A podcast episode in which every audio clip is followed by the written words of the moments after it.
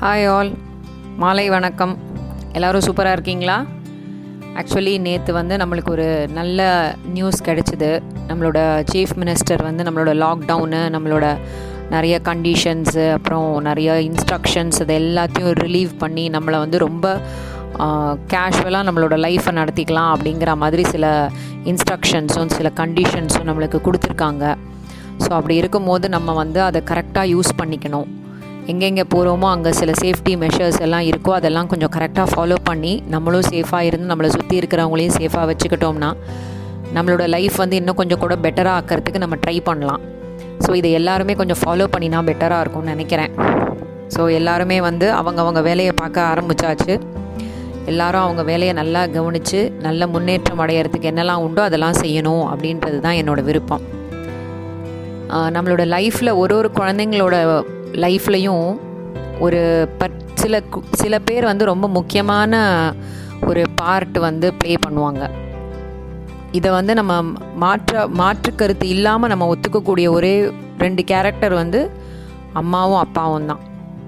அந்த அம்மாவும் அப்பாவும் வந்து குழந்தைங்கள சின்ன குழந்தையிலேருந்து பெரியவங்களாக வளர்க்குற வரைக்கும் அவங்களால முடிஞ்ச அளவுக்கு அவங்களுக்கு என்னெல்லாம் நல்லது செஞ்சு கொடுக்க முடியுமோ தனக்கு கிடைக்காத சில விஷயங்கள் எல்லாத்தையும் தன்னோட குழந்தைங்களுக்கு கிடைக்கணும் அப்படிங்கிற ஒரு நம்பிக்கையோடு வளர்த்து அவங்கள கொஞ்சம் பெரிய நிலைமைக்கு ஆக்கி கொண்டு வராங்க. நிறைய குழந்தைங்க வந்து அதை கொஞ்சம் மிஸ்யூஸ் பண்ணி அவங்க அப்பா அம்மாவை வந்து நிறைய இடத்துல அசிங்கப்படுத்துகிறாங்க அந்த மாதிரி செய்யக்கூடாது அப்படின்றது எல்லோரும் ரியலைஸ் பண்ணணும். எல்லா குழந்தைங்களும் ரியலைஸ் பண்ணணும். அதே மாதிரி அம்மா அப்பாவுமே வந்து குழந்தைங்களுக்கு என்ன சொல்லி கொடுக்கணும் என்ன சொல்லி கொடுக்கக்கூடாது அப்படின்றதையும் வந்து புரிஞ்சுக்கணும் நல்லா. அதுக்கு அது ரிலேட்டடாக எனக்கு ஒரு சின்ன கதை படித்தது ரொம்ப இன்ட்ரெஸ்டிங்காக இருந்தது. ஸோ அதை வந்து நான் உங்களுக்கு சொல்கிறேன் ஒரு கப்பலில் வந்து ஹஸ்பண்ட் அண்ட் ஒய்ஃப் வந்து ட்ராவல் பண்ணிக்கிட்டு இருந்தாங்க.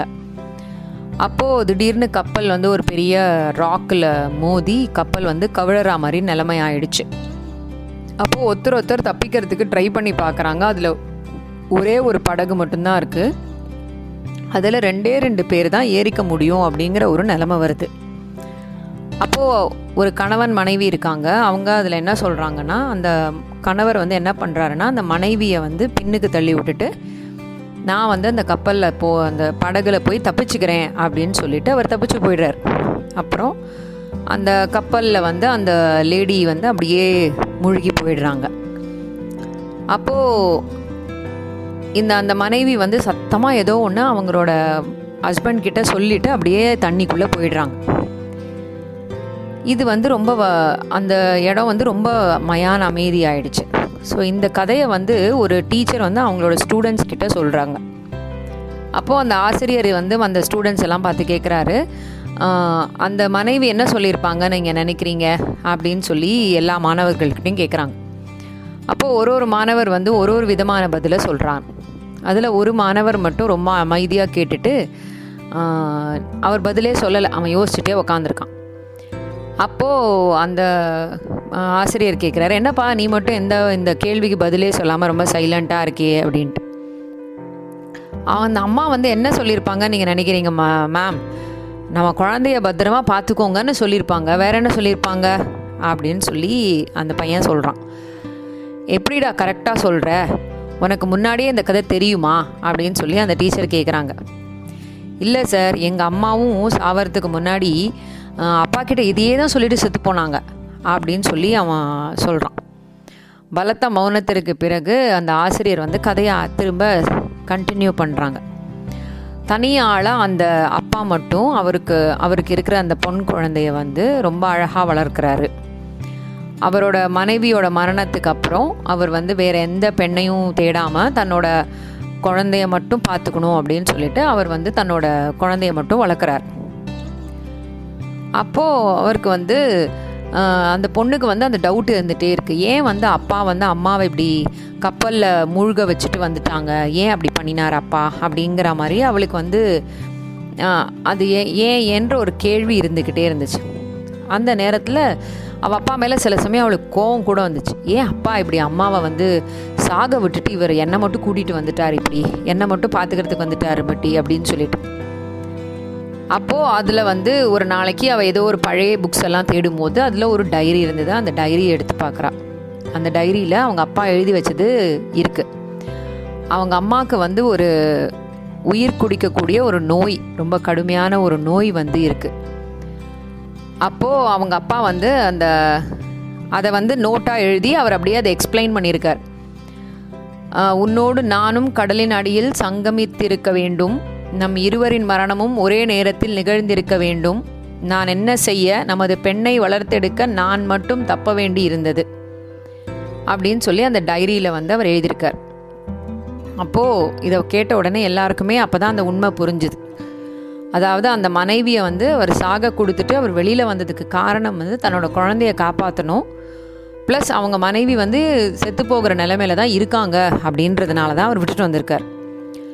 ஸோ அந்த கதையை கேட்டப்புறம் அந்த ஆசிரியர் அந்த மாணவர்களுக்கெல்லாம் என்ன சொல்ல வந்தாங்கன்னா வாழ்க்கையில் நல்லது கெட்டது எல்லாமே நடக்கும்.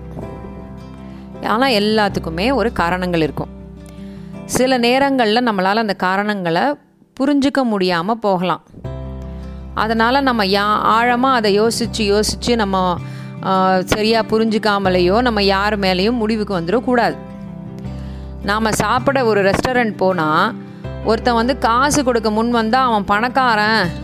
அதனால் அந்த திமிரில் வந்து அவன் வந்து நம்மள்கிட்ட நம்ம அவன் வந்து பில்லு கொடுக்குறான் அப்படின்னு சொல்லி நம்ம வந்து நம்ம கூட வந்தவரான்னு நினைக்கக்கூடாது பணத்தை விட நம்ம நட்பு ரொம்ப அதிகமாக அவருக்கு ம மதிக்கிறாரு அப்படின்றத நம்ம நினைக்கணும். முதல்ல மன்னிப்பு கேட்குறவங்கன்னா அவங்க தப்பு பண்ணியிருக்காங்கன்னு அர்த்தம் இல்லை. அவங்களுக்கு வந்து ஈகோ வந்து வேண்டாம். அதுக்கு மேலே அதுக்கு மேலே உறவு வேணும்னு அவங்களுக்கு அப்படின்னு சொல்லி நினைக்கிறாங்க. அதை நம்ம புரிஞ்சுக்கணும். நம்ம கண்டுக்காமல் விட்டாலும் நமக்கு ஃபோன் மெசேஜ் பண்ணுறாங்க இல்லையா? அவங்க வேலை வெட்டி இல்லாமல் சும்மா இருக்காங்கன்னு சொல்லிலாம் நினச்சிக்காதீங்க. அவங்க மனசில் எப்பவும் நம்ம இருக்கோம் அப்படின்றது தான் அர்த்தம்.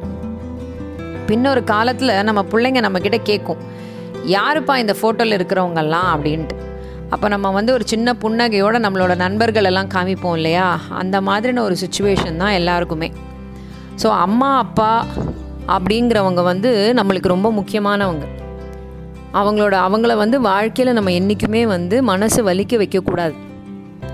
அவங்க வந்து முடிஞ்ச வரைக்கும் நம்மளை வந்து என்னைக்கு பத்திரமா பாதுகாத்து நம்மளை பெரியவங்களாக்கணும்னு நினச்சிருக்காங்க இல்லையா? அதே மாதிரின ஒரு த ஒரு தாட்டும் ரெஸ்பான்சிபிலிட்டியும் குழந்தைங்களான நான் நமக்கும் இருக்குது ஸோ அதை குடும்பமான வரைக்கும் நம்ம வந்து செஞ்சே ஆகணும்.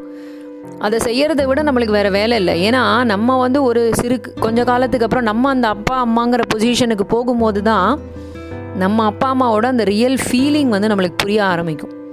அதனால் உங்கள் கூட இருக்கிறவங்க கண்டிப்பாக அவங்கள மதிக்கணும் நீங்கள் அதே நேரத்தில் உங்களுக்காக வாழ்ந்துக்கிட்டு இருக்கிற அந்த அப்பா அம்மா அப்படிங்கிற அந்த ஜீவனை வந்து பணத்தால் மட்டும் அடிக்காமல் கொஞ்சம் பாசத்தாலையும் கட்டி வைக்க பாருங்கள் அந்த பாசம்ங்கிறது தான் வந்து ரொம்ப நாளைக்கு நிற்கும் பணம் வந்து கரைஞ்சு போயிடும். அதனால் எல்லாருமே வந்து உங்கள் கூட இருக்கிறவங்க உங்களோட குடும்பம் அப்படிங்கிற அந்த சங்கிலியை வந்து கொஞ்சம் கனமாக பார்த்து கெட்டியாக பிடிச்சிக்கோங்க. அதுதான் என்றைக்குமே நம்மளுக்கு நிலச்சி நிற்கும் அப்படிங்கிறத நான் சொல்லிக்கிறேன். ஸோ குடும்பங்கிறது ஒரு கோயில் மாதிரி குடும்பம் ஒரு கதம்பம் மாதிரி. அதனால் அது என்றைக்குமே வாட வைக்காமல் நல்ல வாசனையோடு இருக்க வைங்க. நான் அடுத்த வாரம் வேறு ஒரு தலைப்போடு உங்களை வந்து சந்திக்கிறேன். அது வரைக்கும் நல்லா இருப்போம் நல்லா இருப்போம். எல்லாரும் நல்லா இருப்போம். நன்றி.